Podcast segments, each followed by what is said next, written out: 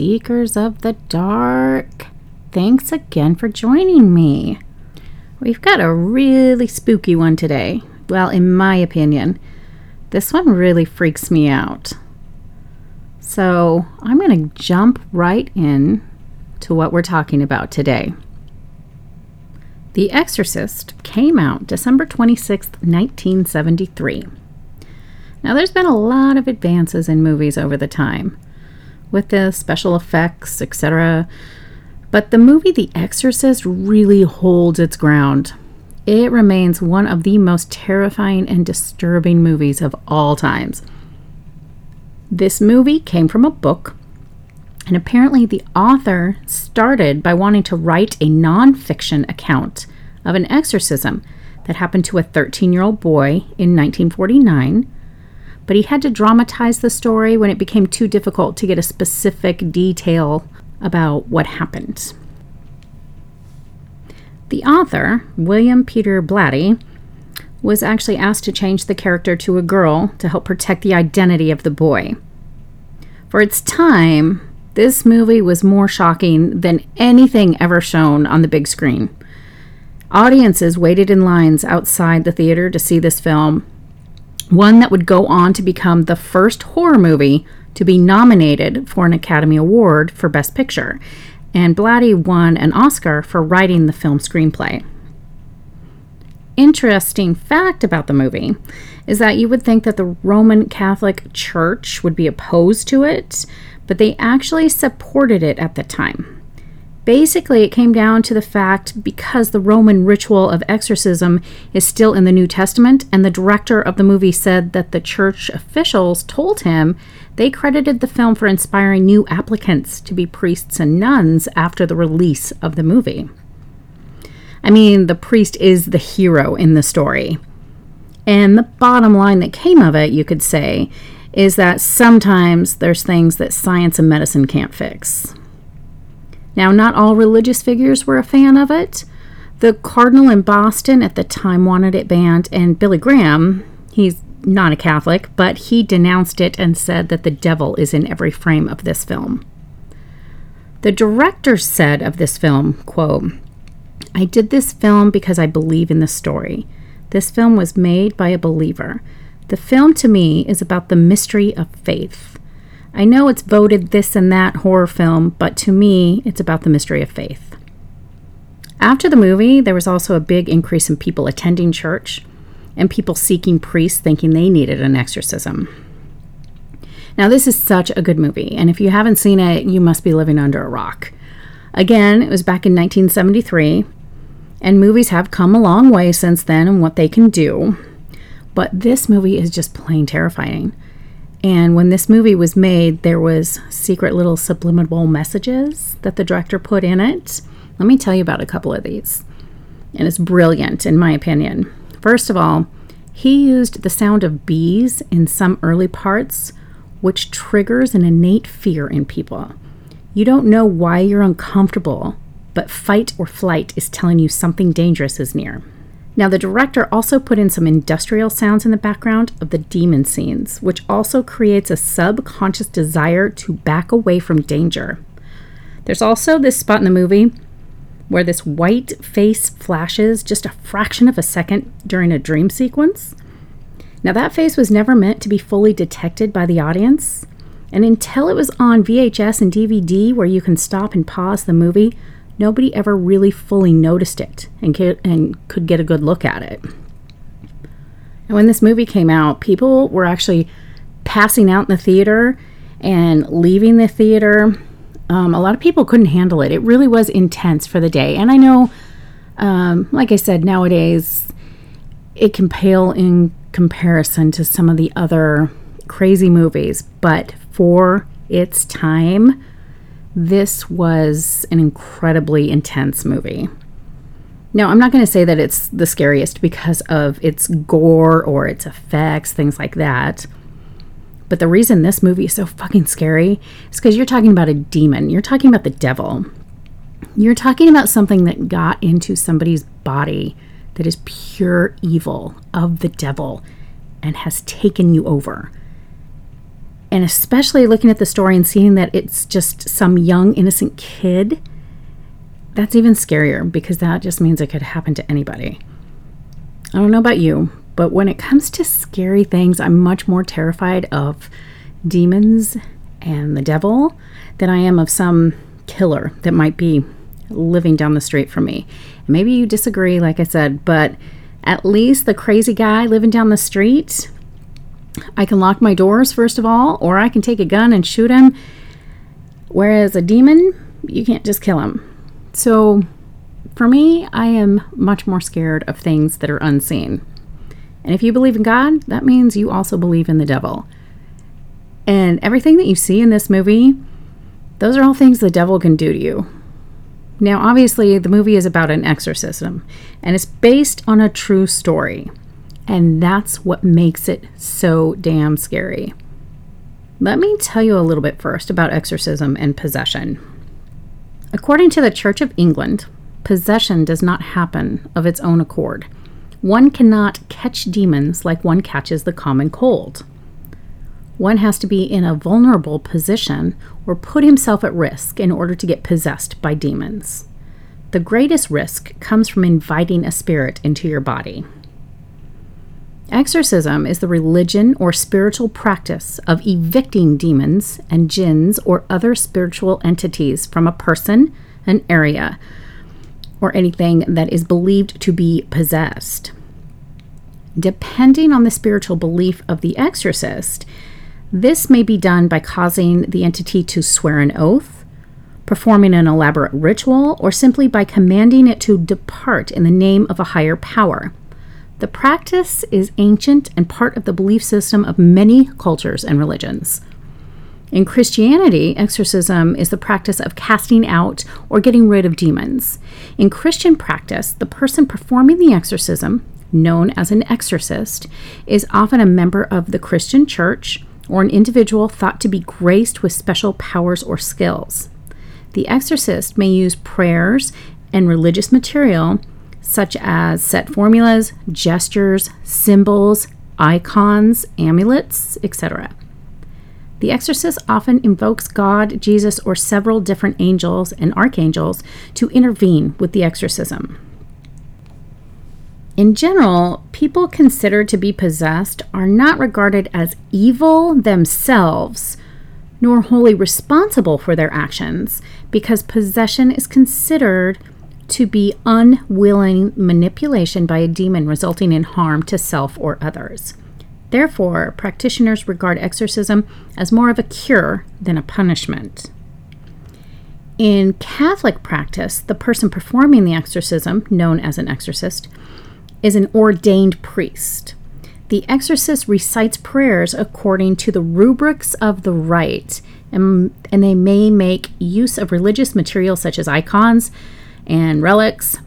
The exorcist invokes God, specifically the name of Jesus Christ, as well as members of the church triumphant and the archangel Michael to intervene with the exorcism.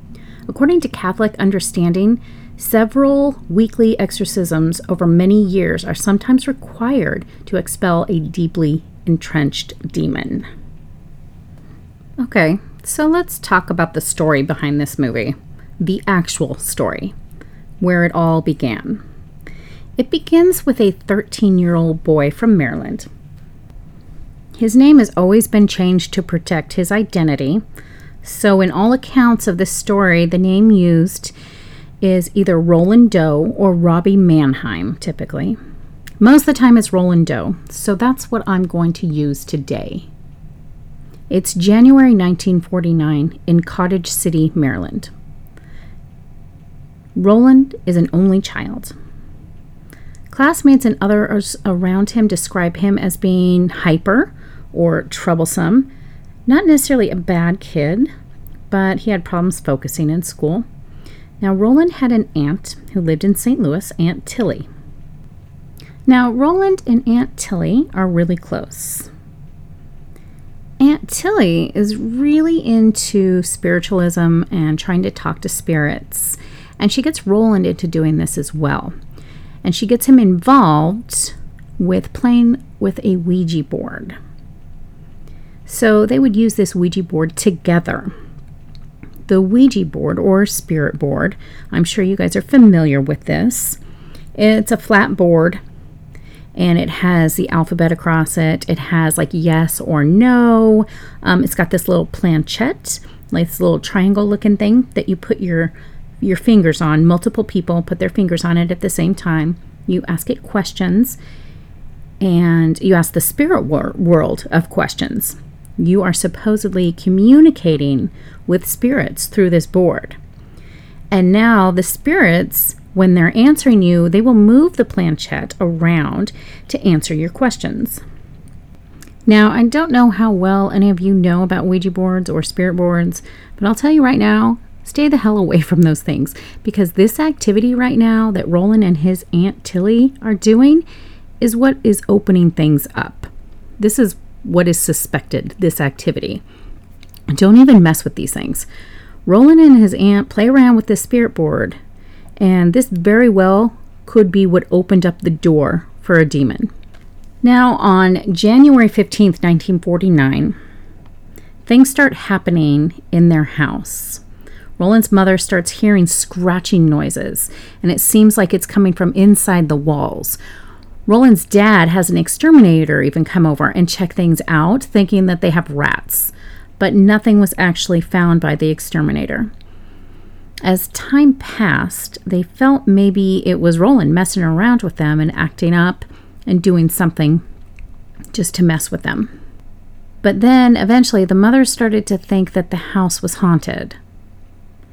Now it's about 11 days later, on the 26th of January, and Aunt Tilly died. Now Roland and his mother start hearing other noises, and they're coming from Roland's room. They hear heavy footsteps or marching, in his room, and there's banging and noises on the wall. So they're really starting to freak out. Roland's mother even calls out loud and says, Tilly, is that you? If that's you, knock three times. And apparently they heard three knocks. So now they are thinking that maybe it's Aunt Tilly giving them a visit. But the activity continued. Now, they said that furniture started moving, dishes were flying across the room. So, if it was Aunt Tilly, would she really be acting all destructive like that? At night, when Roland would go to bed, his bed would shake and bang against the wall. Now things start to get worse. Now Roland is waking up in the middle of the night and he's thrashing around and he's speaking in a voice that is unlike his. It's like a very harsh, deep, just a very, uh, what's the word I'm looking for to describe this? It's just a harsh voice. It's not his own voice. So is this another personality or is this a demon? Years later, people in the neighborhood did note that they heard things coming from that house the loud noises, the yelling. Everybody was thinking that there was something wrong with this kid. And also in school, his classmates and everybody around him started noticing weird things happening wherever he was. A book would fly off a desk, or papers would fly off the desk, or his desk might shake. The teachers pretty much just told him to knock it off. They thought he was just acting up and playing pranks and messing around, um, being that he was the hyper kid. And um, but he swore that he wasn't doing any of it. So now he stopped going to school. And every single night, he is now experiencing horrible nightmares, and his bed is thrashing around every night. And his parents are really starting to get worried about him. He's waking up, he's thrashing around, he's screaming, he's having horrible nightmares. And it's obvious that he's not doing this himself. And of course, his parents are worried about his physical health as well, wondering if all of this is stemming from something physically going on. So they take him to a doctor to see if there's a solution that can be found. Possession and other physical scientific explanations can look very similar to each other, like epilepsy and seizures. Now, the Catholic Church doesn't just go around doing exorcisms to just anyone. They had to be very careful to make sure that they are truly possessed, that they truly believe that somebody is being possessed and it's not some physical ailment. Because if they just assume it's a possession and they treat it as so, and the physical treatment or the medical treatment is not being administered because of that, then you're causing more harm to the person than good. There's an um, another famous exorcism case um, that another movie was based on, and the true story behind that is actually pretty sad because of all of her mental illnesses that went untreated and because her and her family just truly believed that it was a possession and they went through multiple multiple multiple exorcisms and nothing was solved and she actually ended up dying and the people involved including the priests were actually charged in her death so it's very important to make sure you're you're not messing with um, or dealing with a medical condition or a mental problem that can be treated otherwise. Now, like I said, Roland's parents take him to a doctor and they find nothing physically wrong with him. So then they decide to take him to a psychiatrist to have him evaluated. Again, we're talking as 1949, so mental health isn't quite as advanced or developed as, as it is nowadays, but they still evaluate him and they find nothing wrong with him. No schizophrenia or anything like that. There are records that are found about him and his case, and the psychiatrist just simply says that there's nothing wrong with him and he's just high strung. So, they're finding nothing physically or psychologically wrong with him by any professional. So now they have to start thinking about other possible reasons for what's going on. Now, Roland's parents are Lutheran, and they decide to consult their Lutheran minister. So, Reverend Schultz is actually very interested in parapsychology, and this is who they um, talk to. And he's wondering if it has something to do with poltergeists or ghosts or something along those lines, something in the paranormal realm. All the movements of the objects, that's that is what poltergeist means. That's the definition of a poltergeist. A poltergeist is when you see things being thrown or um, moved, shaking. That's all considered poltergeist activity. Now, they come up with the idea that the best way to tell, or at least narrow things down to try to figure out what's going on, is to see Roland outside the home to see if there's something connected to the home. Um, what I don't understand though is they say that um, you know they want to make sure it's not just connected to the home, but stuff was going on at his school. Um, maybe they just didn't believe that. Um, but that's something outside of the house too. That there was there was shit being thrown away, thrown around in his classroom. But back to it. They want to see how he's doing outside the home, so this is what they do. It's February 17th, 1949, and they decide to have Roland go stay over at Reverend Schultz's house.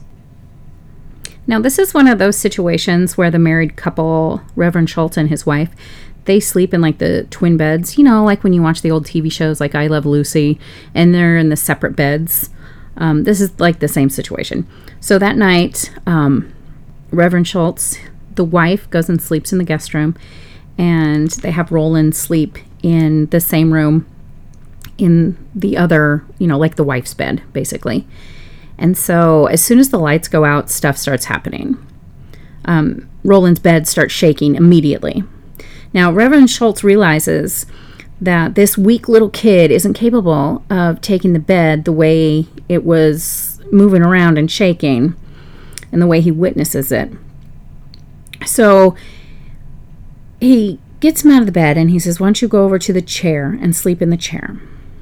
So now the chair starts shaking and the chair actually falls over and Roland falls out onto the floor. So now the um, Reverend has Roland sleep on a mattress on the floor. Now the mattress starts moving. And it's moving around the floor, and then it slides underneath the bed. And it bounces up and down, and he hits his head on the underside of the bed. Now, the next day, Roland goes home, and things just escalate from there. Things get worse. Multiple nights in a row, Roland now has scratches, these three scratches that are appearing on his body. And this is kind of the turning point where they realize this isn't some psychological problem or some mental problem. There is something demonic going on here. So the Lutheran minister now does believe that is something more um, than just mental or even paranormal, like a poltergeist. And he actually tells the family they should consult somebody in the Catholic world because this is not really up his alley, basically, is what he's saying. And it's known that the Catholic Church is the one that deals with this kind of stuff. So now the parents reach out to a Catholic priest. Father Albert Hughes of St. James Catholic Church. So they take Roland to see this priest. And the priest states that while Roland was there in his like office, the temperature in the room became suddenly colder and his telephone went sliding across the desk. And these words came out of Roland's mouth that were not his own. Um, he said something along the lines of, Why are you bothering me, you priest of hell? So, this priest is really getting the feeling that there is something demonic going on here. Now, if you're dealing with a demonic spirit, a demonic spirit, or the devil himself, he wants nothing more than to completely break you down in every way. They want to break you down and shatter you physically and emotionally and mentally. That is their goal. Now remember, Roland and his aunt were messing around with the spirit board. Then his aunt dies. So he's very upset. And this is an opportunity for the devil to get his clutches on this boy. He's emotionally broken down right now because his aunt has died. Okay, so the devil is seeing this as an opportunity. And understand the devil is deceptive. And he's going to try to creep in those cracks to get a hold of you if he can. And this was that opportunity. So now Father Hughes contacts someone else, and he contacts this archbishop. And Father Hughes was feeling very strongly that Roland needed help and that he was possessed. So the archbishop decided that an exorcism was warranted. Now we're the in, we're at the end of February, beginning of March, and Father Hughes admitted Roland to a hospital psychiatric ward in Washington D.C. and he admitted him under a different name. At this facility, Roland is strapped down to a bed and Father Hughes starts praying over Roland. He starts the process of an exorcism. Now, at some point, Roland was able to free one of his hands from the restraints. He grabs a bed spring, a wiry bed spring, from the bed and attacks Father Hughes with it. Eyewitness accounts say that Roland stabbed Father Hughes with the bed spring and slashed him from the shoulder all the way down to his wrist. And Father Hughes needed a hundred stitches from this. So he got him really good. And I guess it really messed up Father Hughes quite a bit afterwards. He was said to have a nervous breakdown after that, and he withdrew from the assignment. Now, Roland is discharged and he goes home. A few days following his return home, he's getting ready for bed, and now all of a sudden he notices scratch marks on his torso, and it seems to spell out the name Lewis. So the parents see this and they think it's some kind of sign that they need to take Roland to St. Louis. And they have relatives in St. Louis. At this point, they don't even know what to do. They're just at the end of their rope. They will try anything. So they uproot everything and trek across the country to St. Louis just hoping for some kind of relief or solution. So, you know, it's probably pretty bad if they uproot their whole family and move. Like they truly believe something's going on. If they thought that this kid was just messing around or something stupid prank of some kind was going on, they wouldn't uproot and move their whole family across the United States and move to a different city. So they move in with some relatives um, that happen to be devout ca- uh, Catholics. The town is called Belnor, and they're living with Roland's uncle, which is his father's brother. So they're hoping that maybe they got away from whatever it was that was tormenting them. But it wasn't that easy. Whatever it was they were dealing with was not something that could just easily be escaped. This came with him. This was inside Roland. Shit started happening right away. And this was really freaking out their relatives. They're not used to seeing Roland like this.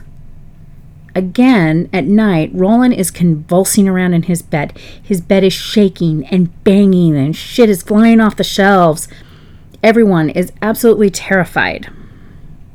Now, Roland's cousin was going to St. Louis University at the time, and she approached one of her professors, Father Bishop, and explained to him that she feels that there is something wrong with her cousin and she thinks he needs spiritual help. And that's why she's approaching him and she asks him to come take a look at Roland. So Father Bishop decides to come over and check things out. March 11th, 1949, he comes over to the house. He brings along someone else. Um, this is Father William Bowdern, who is a respected priest who has a great reputation, and he was known to have a very solid, stern, strong faith. Now, they go into Roland's room when it's time for bed, and they observe him and they say prayers over him for a certain amount of time, and nothing was actually happening. About an hour went by. So the priest, um, both priests leave. And as soon as they leave, all hell breaks loose. Um, a bottle of holy water that they left on the nightstand next to Roland's bed went flying off the table. Then his bookcase slides across the floor, blocking the door. So the priests go back to witness this crazy activity, and they agree that this could be something demonic. So Father Bowdern isn't exactly well versed with exorcism, so he looks to the Roman ritual. This is basically a manual on exorcism, like the rules of how it goes and um, the prayers. Now, the basis of an exorcism is mainly all about prayer, the power of prayer, which I personally 100% believe in, just FYI. Uh, prayer is extremely extremely powerful. It is a powerful thing. You might not believe in God, but I do. And I know prayer is where it's at. If anything is going to get rid of something evil and demonic, something that's related to the devil in any way, prayer is going to do it. And you can look to the Bible and you can see Jesus casting out demonic spirits out of people. Um, so he was basically exorcising demons um, in the New Testament. So exorcisms go all the way back to Jesus. Um, there's something like a hundred or more priests that are deemed exorcists. And like I said, you have to have permission from the Catholic Church. Not just any priest can perform an exorcism. Um, you know, the Pope himself is actually an exorcist because he's, you know, at the top of the ladder of the Catholic Church. So at this point, Father Bowdern has to come up with these kind of markers, signs, proof, I guess you could say, that there's a demonic possession so that they can move forward in the process of an exorcism. So the types of demonic activity are demonic infestation, meaning the presence of evil in something or around something in a house, in an object, etc. There's demonic vexation, which is a physical attack from something demonic. For example, the scratches that Roland was getting. That is an example of that. And then there's the mental attacks, which is demonic obsession. And then there's demonic possession, where um, that just means exactly what that means a possession. Um, the demon has taken over the body and can control that body. So, up until this point, Roland has already shown the first three. And what they want is to keep it from getting to that fourth. A priest might do thousands of cases that deal with the first three, but not so many of the actual possession. There's only a handful of those that they might actually do that are considered demonic possessions. Now, Father Bowdern actually contacted another archbishop about the exorcism of Roland, and he was actually expressing that he did not want to be the priest in charge of the exorcism or perform the exorcism. First of all, he didn't think he was the guy for the job. Um, he didn't think he was experienced enough, so to speak. But he was basically told that he has to do it, and he was granted permission to perform the exorcism. So it's March 16th, 1949. Father Bowdern arrives at Roland's home to begin the exorcism, and he brings Father Raymond Bishop and Walter Halloran, who was a seminary student, and they both volunteered to come help. Now, this is a scary situation regardless of who you are or what kind of priest you are or how strong your faith is. This is still scary. You're going into battle with the devil, basically and you're running the risk of something happening to you, running the risk of yourself being possessed. So they're scared. Regardless of who you are or what your faith is, they're scared. And they're supposed to keep this a secret, and they do. But Father Bishop does decide to keep a log of everything that's happening. And that's agreed upon among them that he will keep this diary. And I think they knew that this was going to be pretty intense and something that they would want to document. And even if it was just for the fact that it could help future cases. To get ready for the exorcism, there are things they brought along. They brought along holy water, a purple stole to wrap around the priest, and they also brought a crucifix and the manual that I was talking about earlier, the Roman ritual. The prayers that are in the Roman ritual are specific prayers and unique to an exorcism, intended to help a person that is possessed. Things that are done during an exorcism are laying hands on the person during prayer, invoking the Holy Spirit, and even breathing on the person's face. During this exorcism, again, there is the documentation that was being done, the diary that they were um, taking notes during this exorcism, and according to this documentation, bloody scratches out of nowhere appear on Roland. The diary says that these marks were causing Roland pain. Now, the process of what these priests are doing are actually trying to call out the demon. They're doing these things to bring the demon out so that they can battle the demon itself. The exorcism continues, and there's a lot of fight back, and the demon does not want to reveal who he is or give his name. Now, there's something else that happens that's pretty incredible. The word help appears on Roland as if it was burned into his skin. These manifestations are the devil's way of instilling fear. Nine hours have now passed. Roland now collapses and falls asleep. Now, Father Bowdern realizes that they are now dealing with a demonic possession, meaning those types of possessions that we were just talking about. This is the one where the demon takes over the body. We have now moved from the first three to that fourth one being actually possessed. Now, this could be because they have now provoked the demon now, this process is definitely going to take more than just the first night of exorcism. Exorcisms in real life are rarely done quick like what you see in the movies. It's rarely rare that it's just like a one night thing. Um, in real life, they can go on for months or even years. They have now gone two nights of exorcism. It's now March 18th, 1949 and Roland is acting completely normal on this day. they have hopes that maybe the exorcism is working. But that night, things change. Roland becomes more aggressive and even bites somebody during the exorcism. Now, at some point, Roland starts acting as if he's going to vomit and is acting as if the demon is getting ready to leave his body and be purged. And he asks them to open a window. Roland said all this in a normal voice, and then he actually does vomit. And apparently, this is something that is common in exorcism. Now the priests leave and they feel like he did possibly just get rid of the demon inside of him with that act.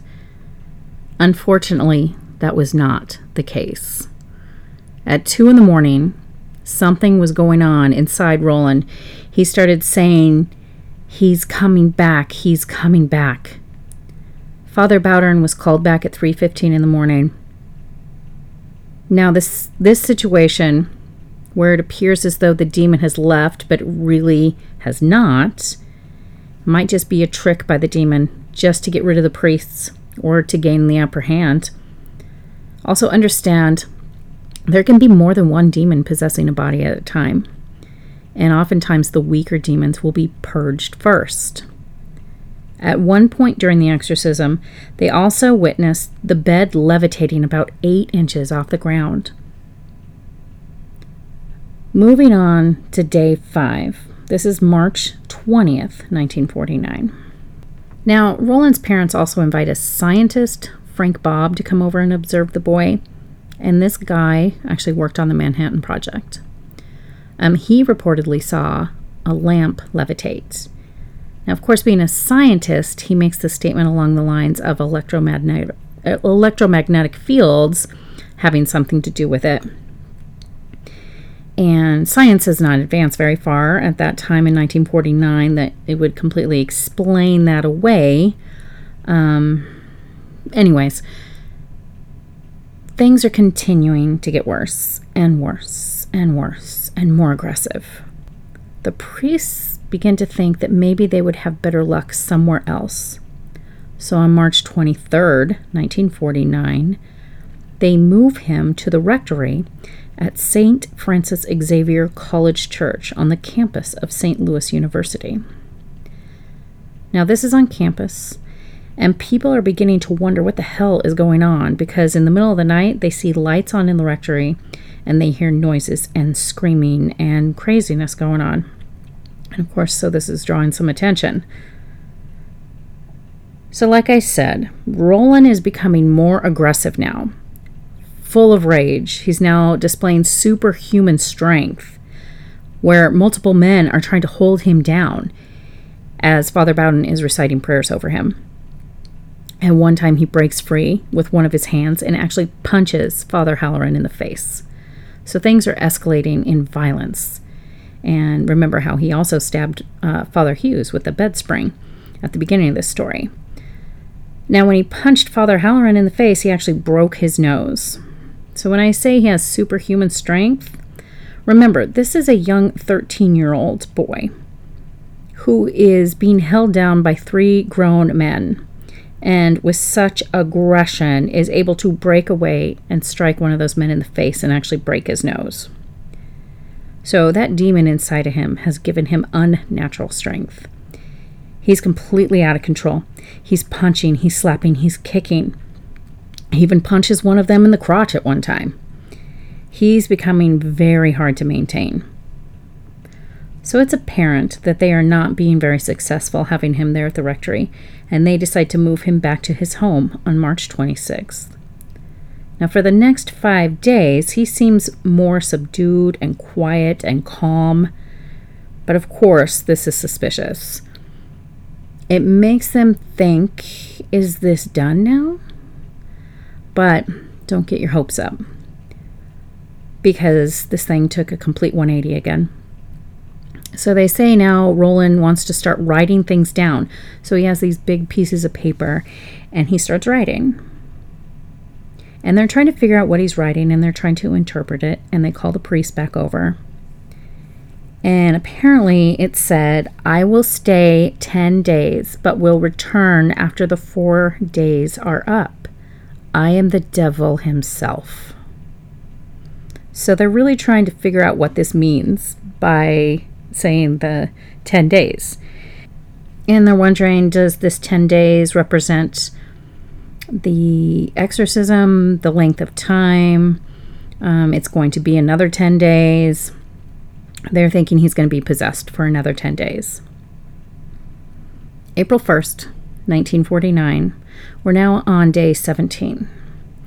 Roland has now gone through over a dozen exorcisms, and at this point, Father Bowdern recommends Roland being baptized as a Catholic. The logic behind this is the fact that they were Lutheran, and maybe if he gets baptized as a Catholic, this might help the exorcism process. So they actually plan on doing this, and they get in the car and they start driving to the church. But on the way, Roland starts freaking out and he starts throwing a fit and he actually lunges over the front seat and grabs the steering wheel.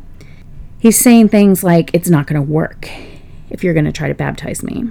The uncle who was driving has to actually pull over because they're going to get in a wreck and it's dangerous. So they do eventually get him to the church for the baptism, and they have to drag him in, kicking and screaming. During the baptism, he just continues his fit of rage. He's continuing to kick and scream and fight in every way. They're trying to do the baptism ritual, which includes holy water, and because of his behavior, they have to do kind of a short version of it just to get it done. Now, Three days have passed after the baptism, and Father Bowdern at this time thinks it might be best for them to return to Maryland. Father Bowdern is going to go with them, and the plan is to find a facility to be able to also care for him physically because this whole process has been taking a toll on his body as well. So Father Bowdern is trying to find some kind of place to have him and someone else to be able to continue the exorcism but he's out of control. Nobody wants him. So this was pretty much all for nothing, this trip back to Maryland, because nobody wants anything to do with this boy. So they make the decision to go back to St. Louis. So Father Bowdern realizes he needs to continue and he needs to find a place for him to go, and he does. We're now on day 26, and this is on April 10th, which is actually the beginning of Holy Week. And Father Bowdern takes him to the psychiatric ward of Alexian Brothers Hospital. Now, this place is actually run by an ancient order of Catholic monks, and they were known for taking extreme cases in, whatever um, that might be, mentally, physically. Um, they're also known for their secrecy, so everything would be kept hush hush and private but people throughout the facility started hearing about a special case of someone in the psychiatric ward. One of the Catholic monks that was actually there, he did an interview in 2014 before he died, and he talks about what he witnessed. Um, he was dying of cancer and he wanted to tell his story. He talks about the details of everything he saw. At one point, this boy who was obviously possessed by the devil reaches over and grabs the stole that is around the priest's neck. And in case you guys don't know what a stole is, when I say stole, it's like a scarf. So it's like this silk purple scarf, if you need a picture of what I'm talking about. And he says he also witnessed the bed levitating off the floor. He said you could just feel the power of the devil in the room. He said what he witnessed was like nothing else he'd ever seen. Um, you know, the boy was throwing stuff across the room. The bed was levitating. Um, there was just sheer terror in everything that was happening there. Now, it was back to the story. It was a couple of days before Easter, and Father Halloran decided to take Roland out of the building and get him some fresh air. So they go off to this retreat area. Now, this is an area that's on a bluff over the river and there's these statues along the path. And these statues depict the path of Jesus going to the cross, the day of Jesus' crucifixion. It shows Jesus bearing his cross. Um, it shows Jesus at the tomb. And at the end, Roland, he seems interested in these statues, but as they get to the 14th one, which is where Jesus is placed in the tomb, apparently Roland freaks out. He starts running straight for the edge of the cliff, and the priest has to run after him and tackle him just so Roland won't run off the cliff. He Roland snaps out of it and he doesn't even remember doing any of that. Now, this whole process is really taking a toll on the priest as well. Father Bowdern loses almost 40 pounds during this month of exorcisms. He's getting like these boils on his body. He's not doing very well physically at all. But even though he's not doing very well, he is still fighting to save Roland. Now we're going into day 32, and this is Holy Saturday, which means it's the day before Easter. Now, a monk placed a statue in Roland's room, and the statue was that of St. Michael. St. Michael symbolizes protection from evil. His statues and his paintings that you see show him as someone who is conquering over evil. He is like a warrior. Prayers that were dedicated to St. Michael seemed to be particularly effective on Roland. He seemed to really react in a different way. Now, we're going into the day after Easter. We are officially over one month of when everything started, um, when they started the exorcisms. They're using everything they can the crucifix, the holy water, now there's a crucifix that is around his neck. And Roland starts screaming that it's burning him. But they won't remove it. They won't take it off of him. They push a crucifix into his hand, and this just freaks him out even more. And apparently, it's common for people during a possession and an exorcism to scream about things burning them. And these symbols, the cross, the crucifix, these, these are the things that burn. Roland has increased in violence. He is flailing around. Things are escalating. Father Bowdern is trying to demand the name of the demon. The demon, now speaking through Roland, says something to Father Bowdern. The demon speaks. He has to say one word, one little word. I mean, one big word. He'll never say it. I am always in him. I may not have much power, but I am in him he will never say that word. So, there's one word that Roland has to say to get the demon to be released from him. But the demon is taunting and saying he'll never say it. According to the diary, at this point, Roland was in full on seizure.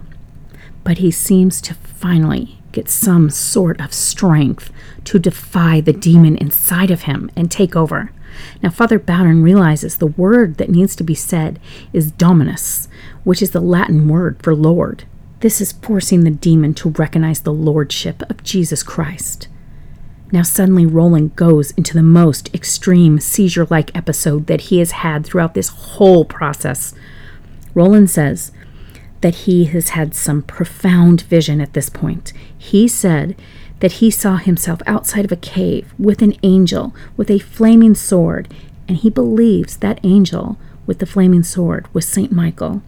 And he utters the word Dominus, which is that word that the demon said that Roland will never say. He continues this seizure like episode of flailing around for several more minutes. But then he just stopped and relaxed, and he said, He's gone. Everything just stopped, and Roland went completely back to normal. And he looked at the priest and said, It's over.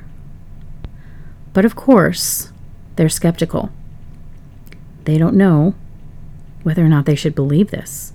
Is it actually over? They've been fooled before. Father Bowdern was especially skeptical. So he actually prayed for a sign that it was really, truly over. And then an extremely loud boom occurred. Something so loud that people actually thought that the furnace exploded. It shook the building. Priests also noted that a figure of Saint Michael appeared in the church nearby. They knew it was finally over. Now, after all this was done, Roland did stay in St. Louis for a couple of weeks, and then he ended up going back to Maryland. He wrote Father Bowdern once, telling him that he was feeling good and he was going to school again, and he got a new dog.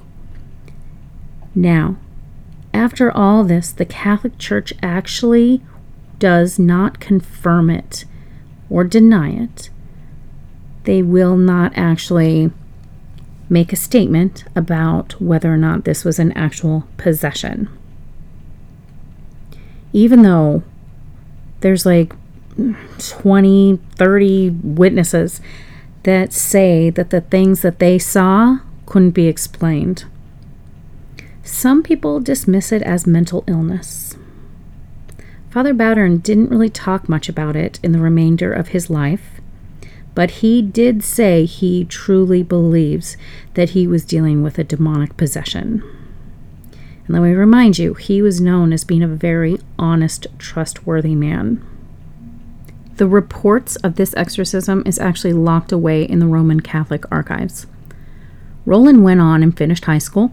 He went on to get married and have kids, and he even supposedly named his first child Michael after St. Michael. He went to college. He actually, actually worked with NASA. Um, he developed some part that's used on rockets, apparently. He still has never spoke of it, but he obviously went on to have a full, happy life. And the fact that he did, in my opinion, shows that mental illness is most likely not the case. If you have such a severe mental illness that you're behaving the way he did, the violence, the rage, the actions, the multiple personalities or schizophrenia or whatever, it doesn't just stop and then you become normal, right? So he passed away in 2020, just recently. Now, as far as his name goes, um, it didn't take much to find what his real name is. I am glad that all those involved did have the respect to keep it a secret. Uh, the poor guy was probably, um, the poor guy probably would have been hounded by the media if they would have got a hold of his name. So it's really nice to know that he went on to live a normal, happy life. Um, honestly, if the media did get to him, they probably wouldn't have had much um, to get because um, it it appears that he doesn't really remember anything. He doesn't remember any of the events from his possession. And experts in exorcism say that that's pretty common. Some people remember and they're aware of what's happening, and a lot of people don't. Now, this diary, um, which gave a lot of details as to how everything happened, um, it was actually found in the late 70s. There was construction that was being done on the wing of the building where everything ended up happening um, there at the end. They were tearing a part down or something. And the construction crew actually came across the diary and uh, they found it in some desk as they were tearing stuff down. Um, now, there is a theory and this is not proven, but there is a theory that because the demon left Roland's body, it must have gone into somebody else's body. So, presumably, it would have gone into one of the bodies of the priests. And then the theory is that the priest was just locked up somewhere, possessed by a demon, locked away in a room until the day he died. Now, if you remember in the movie, that does actually happen. The priest takes the demon into his body and then he kills himself. I love this story because good triumphs over evil. And it's scary as shit. The devil is scary as shit. That fucker is capable of doing things that no sick serial killer walking this earth can. Don't open that door for him. Don't do it, people. And for fuck's sake, don't play with spirit boards. Don't be a Roland Doe. Or shall I say, Ronald Hunkeler. Well, that's the story, guys. Thanks again for joining me, you twisted darkheads. I enjoyed that one. Like I said, that one creeps me out. Um, that stuff's scary. I'll sit there and watch movies, Michael Myers and Freddy Krueger and all that all day, every day. And I love it because it kind of gives you the chills. But in the end, you know that, you know, those creeps aren't real. But this shit, this is real. This is more real. And so it is scary. In my book, this scares me more to the core than anything else. Um, so I hope you enjoyed it. I don't know if you've ever heard the real story behind the exorcism, but there you go. And um, just so you know, I am going to be on vacation next week. So I will not be putting out an episode um, this coming uh, one week from now. Um, you won't hear from me again for two weeks. So until then, by the way, good luck sleeping tonight after that. But uh, I will see you guys in two weeks. And until then, you know it. Stay dark, my friends.